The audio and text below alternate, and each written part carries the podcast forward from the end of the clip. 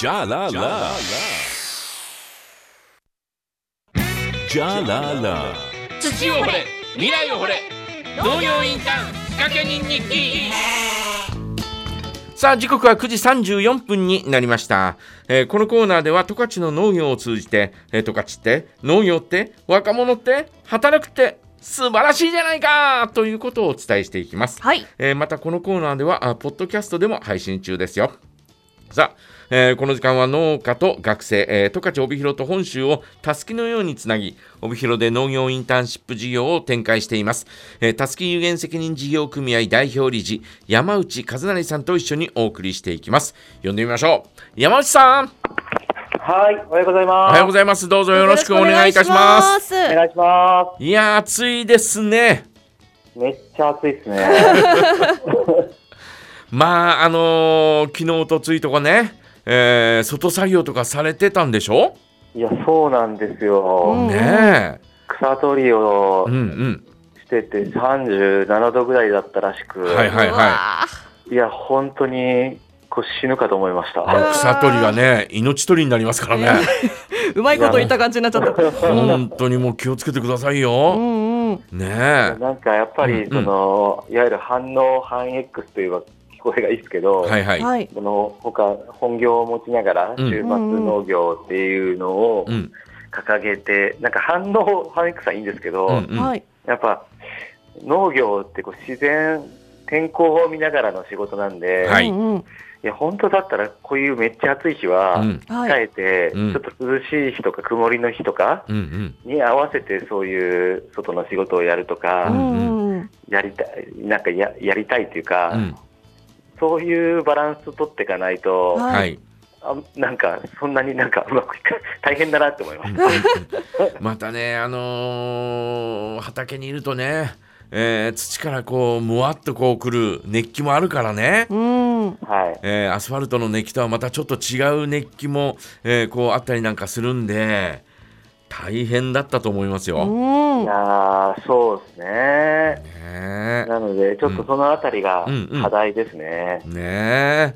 天候、えーえーなんか、農業のボリュームは1割、2割ぐらいなんだけど、ううんとあくまでこうスケジュールは農業を優先して、はい。その他で他の仕事を打ち合わせとか、うん。でいくっていうふうにうんしていきたいなと思いました。ちょっとこうね、えー状況を変えていかなきゃならないというね、うんえーそんなような状況になってきたということなんでしょうね。それだけ本格的だっていうことですもんね。うんうん。そうですね、うんそういうことですね、まあ、ねやってみて分かることなんで、うんまあうんうんやってみて、いろいろ軌道修正しながらやっていけるといいなと思ってます。ですうね。んわかりました。今日は、えーどんなお話をお伝えてくれますか？あはい、ううんん、と学生の夏休みにそろそろなってくるんで、はいはいはい。今週と来週、まあ、こもうここから毎週いろんなプログラムを走らせていくんですけど、ええうんうん。急ぎ今週やるものと、うん来週やるものの内容を少し紹介したいなと思ってます。はいはい。じゃあお願いいたします。はい。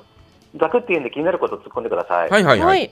まず今週は、うん浦幌町で、うんえー学生、大学生が、え4人ぐらいやってき、3人かな？やってきて、うん。えー、と牛と木と向き合うプログラムをやります。牛と木、ほうほうほはい。まあ、いかいわゆる酪農の現場とえ、ー林業の現場に入って、えなんかその、なりわい、ビジネスとして、産業としてっていうよりえは、うんうんそこにいるその一頭一頭の牛の命と向き合って、う。うん。自分、うんと、自分の命のありがたさとか、はいじゃあそのそれに牛によって生かされている自分の命をどうやって使っていくかっていうことを考える機会だったり、はい。あと、まあ、林業も目の前の木、あ林業体験させてもらいながら目の前の木を、うんうんうん。えーと向き合ってあ、自分の目の前にある木っていうのが100年前の誰かが植えてくれた木なんだとか、うん。うん、で今から植えようとしているものが100年先につながっていくんだっていう長い時間軸の中でこう人の営みが人人と自然の営みが紡がれていってるんだっていうのを感じながら、うんはい。うん、じゃあその次世代に何かを残していくってどういうことなんだろうっていうのを考えてもらうような機会を、えー今週はやろうと思ってます。なるほど。ね。えー林業あそういう意味では林業っていうのは非常に、えー長いスパンで物事を考えていく、えーものですから、非常にえーそういうことを考えるにはいい職業ですよね。いやー、本当そう思います。ねうえ。んうん。うん最近うちの妻も、うんうんあの林業会社でええ働き始めて、ええはい。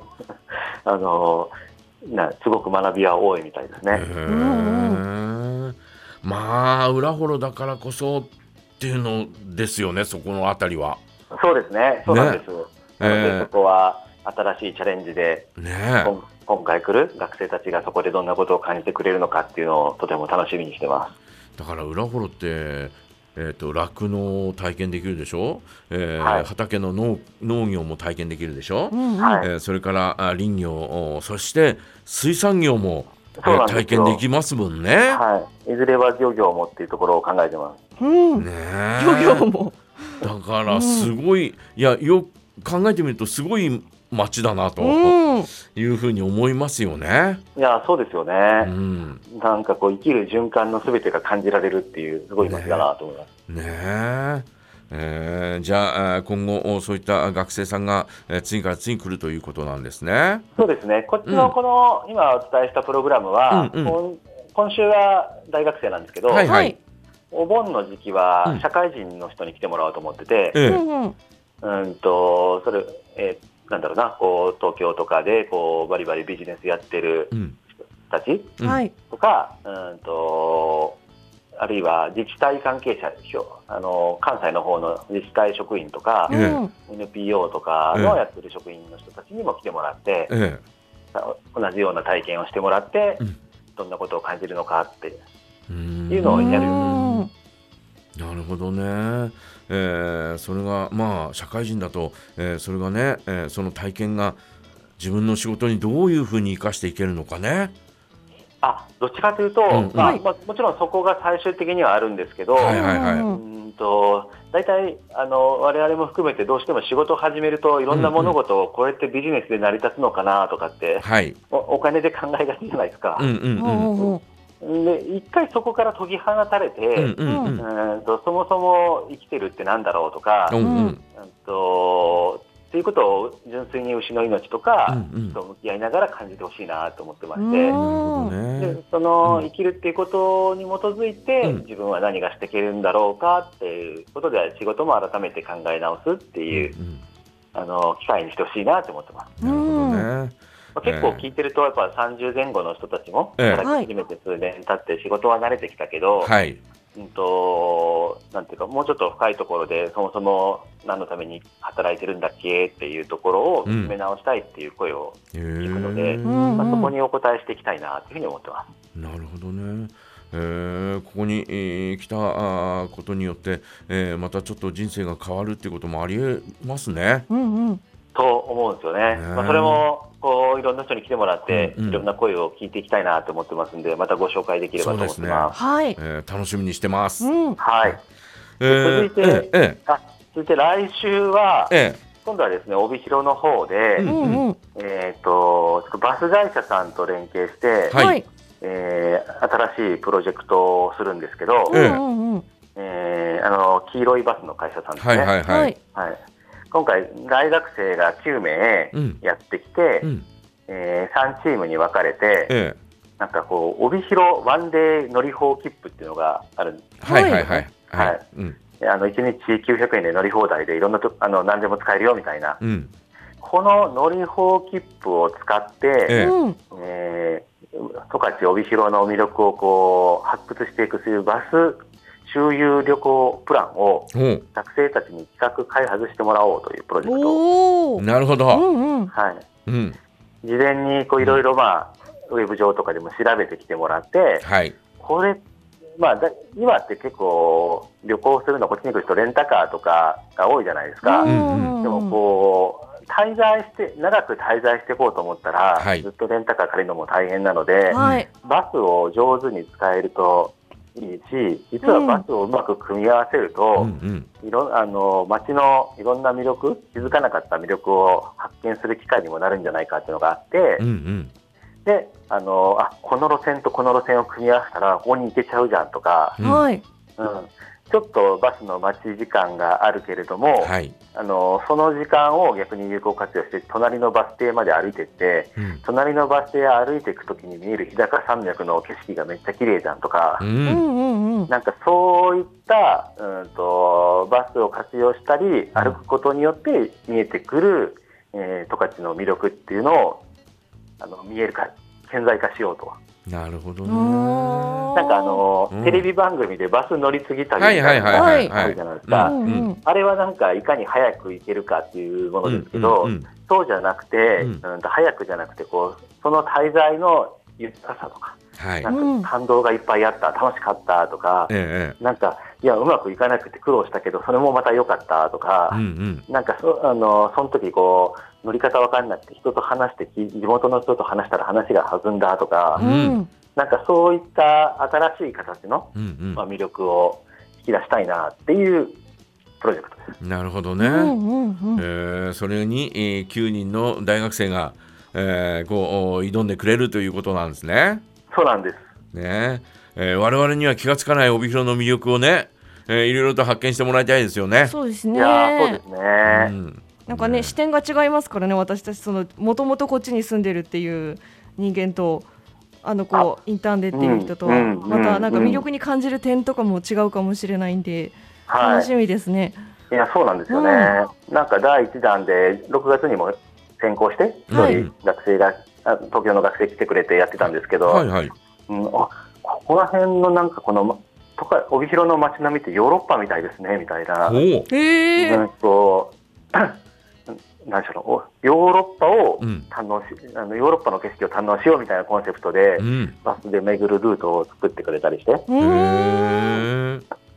なんか言われてみれば確かにそういうとこ、ルートあるよなみたいな、あ、そう。はい。へえ。うん面白そう。ねえ。うんうん。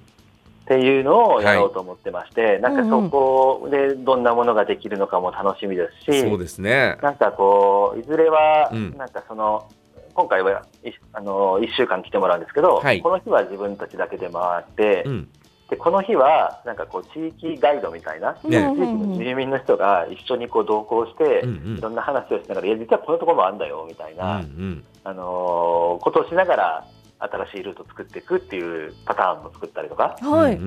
なんか、それを通じてこう地域の人たちと交流してもらったり、うん地域の人たちは、であ自分たちの外から来た人たちに語ることによって、うんうん自分たちの住んでる街の魅力を再発見していくっていう、そんな形も作っていきたいなと思ってて、うなんるほどね。一緒に回る人ちょっとドキドキしますね。え ぜひ、あの、二人と会ってください。ー、帯広のことあんまり知らなかったみたいなね。ねえ巡って聞くこと多そうだな。質 質問されることに答えられなかったりなんかしてうね。んいっぱい突っ込まれて、あれ答えられないこと多いって気づくんだと思うんですよね。いやもう本当それあると思いますよ。えー、もう窮地に立たされるみたいなね、うんそんなところあるような気がします。ねそうなんです。なるほどね。そで、でもそういうことがだんだん増えていけば、はい。あちょっと自分たちの街のことをもっとちゃんと知ろうとうんか、うん次また来週新しい人たちが来るから、うんうんちょっとうまく伝えられるようにうん。整理しとこうとか、うんなんか地域の魅力の再発見にもつながるかなと思うんですよね。そうだうんね。うんうんえー地元の我々がまた、えー改めて帯広のことをね、えー調べ直すっていうことをやるかもしれませんもんね。そうなんです。うんで、僕もそうだったんですけど、うんうんなかなかこう住んでしまうと、はい。逆にこうバス使ったりしないじゃないですか。そうそうだね。なりますね、うんだんだんね。でも車自家用車でこうなんか自由に動くよりも、うんうん。バス例えば1日バスを使っこの1日バス乗り放切符を使って、はいあの帯広を散策してみようって言ったら僕らも多分違う魅力を発見できると思うんですよね。うんうんうん。なんか、うん。いやもちろん最初はなんか麦音に行こうとか、うん。なんかうん。有名なところを組み合わせてうん。やるんだと思うんですけど、うん。実はなんかその行ってる最中に見えるここが面白かったとか、なんかいろんなことにこう気づけるんじゃないかと思って、なるほどね。うん、地元の人たちうも、ん。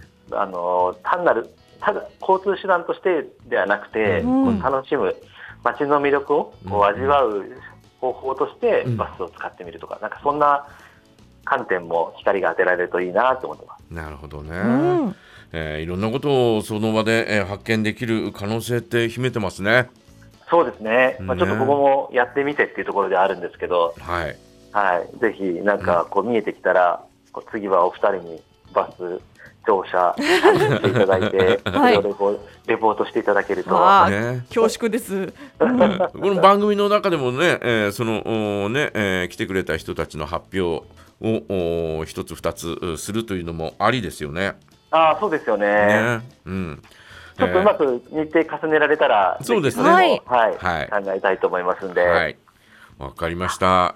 山内さん、そろそろ時間が来てしまいました。あはいね、えーまた、あのー次回、えーまたあー違うチャレンジね、えーのことも教えてください。はい、わかりました。えー今日はありがとうございましありがとうございまたし。はい、ありがとうございます。えー山内さんの授業はですね、ホームページや SNS でも発信しています。ぜひ、帯広ローマ字で、たすき、TASUKI で検索してみてください。そしてこのコーナーは、ポッドキャストでも配信しています。